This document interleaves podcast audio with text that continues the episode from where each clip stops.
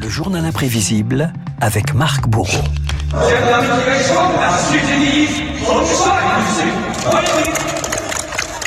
Marc, extrait ici d'une vidéo de la tenniswoman chinoise Peng Shuai, trois semaines après sa disparition. Eh bien, disparition de la championne, Pékin diffusé ce week-end des preuves de vie de l'athlète sur les réseaux sociaux.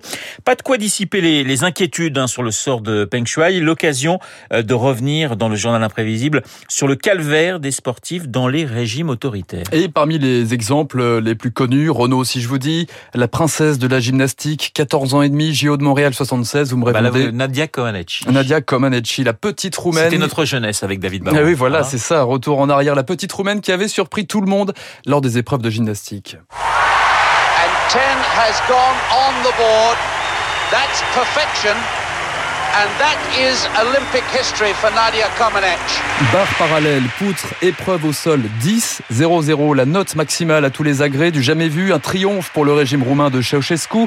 Comaneci est sacrée héroïne du travail à son retour, mais dans ses interviews, les Français découvrent surtout une petite soviétique qui ne sourit jamais. C'est difficile parce que maintenant, je dois travailler beaucoup pour euh, maintenir mon titre. Vous n'êtes plus la petite poupée de Montréal. Non, maintenant je suis un peu plus grand. Qu'est-ce qui a changé depuis les Jeux Olympiques dans la vie de Nadia Comaneci? Rien. Euh, rien. Un moment euh, d'hésitation hein, en coulisses. C'est un entraînement drastique, une vie surveillée sous la pression du résultat. Nadia Comaneci attendra ses, 28 ans 1989 pour quitter clandestinement la Roumanie. Selon certaines rumeurs, j'étais espionnée. À mon avis, c'était le cas. Alors je me suis dit qu'il fallait que je parte. Le voyage a duré deux jours. Quelqu'un me disait où aller.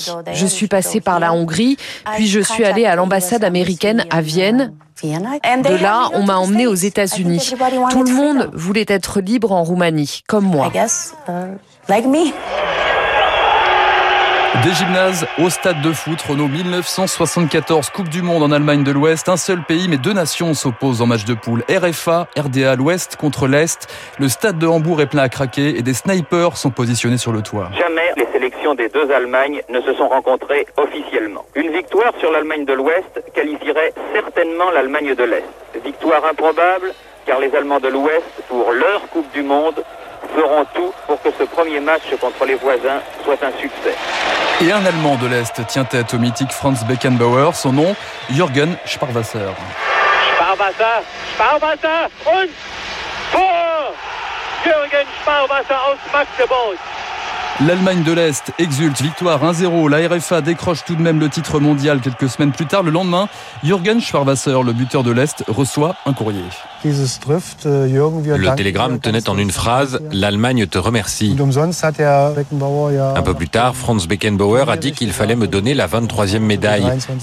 C'était mal perçu en Allemagne de l'Est. Dans la rue, on me disait Ah, c'est toi les gens étaient énervés. Malmené, le joueur décide alors de déserter lors d'un tournoi en RFA. Il est consacré euh, traître à la nation comme plus de 600 athlètes qui ont trouvé refuge dans l'histoire de l'autre côté du rideau de fer.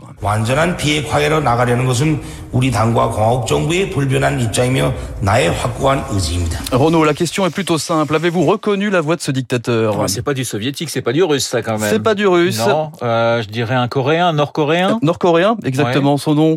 Ah, Kim, bah Jong-un. Kim Jong-un, il y en a combien il y en a plusieurs de dictateurs Kim Jong-un, le leader qui peut au moins se vanter d'une chose aujourd'hui, Renault, c'est d'être l'un des dictateurs les plus fuis par ses athlètes, comme ces footballeurs qui avaient profité du Mondial 2010 en Afrique du Sud pour déserter. Autre compétition propice au départ, les Jeux Olympiques, des milliers de demandes d'asile dans l'histoire, des athlètes hongrois, guinéens, cubains. Dernier épisode en date l'été dernier, la Biélorusse Kristina Timanovskaya trouve refuge en Pologne.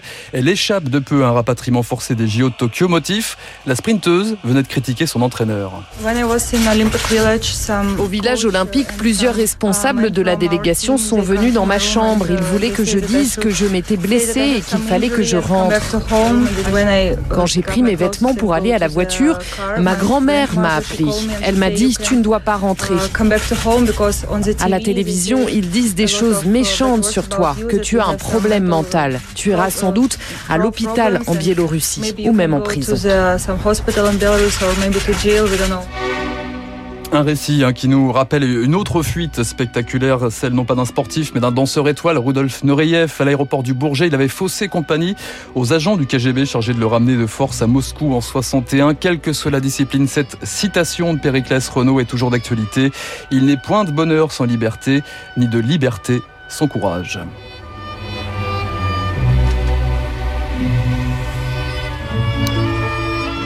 Quelques notes du lac des Cygnes pour euh, achever ce journal imprévisible. Effectivement, euh, Rudolf Nureyev avec euh, ce passage, j'allais dire à l'ouest, assez spectaculaire.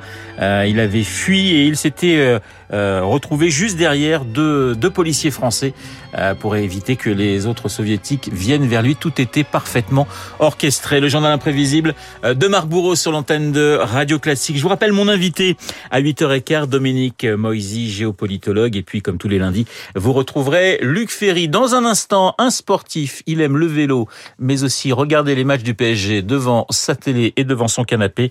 David Barou et son décryptage dans un instant.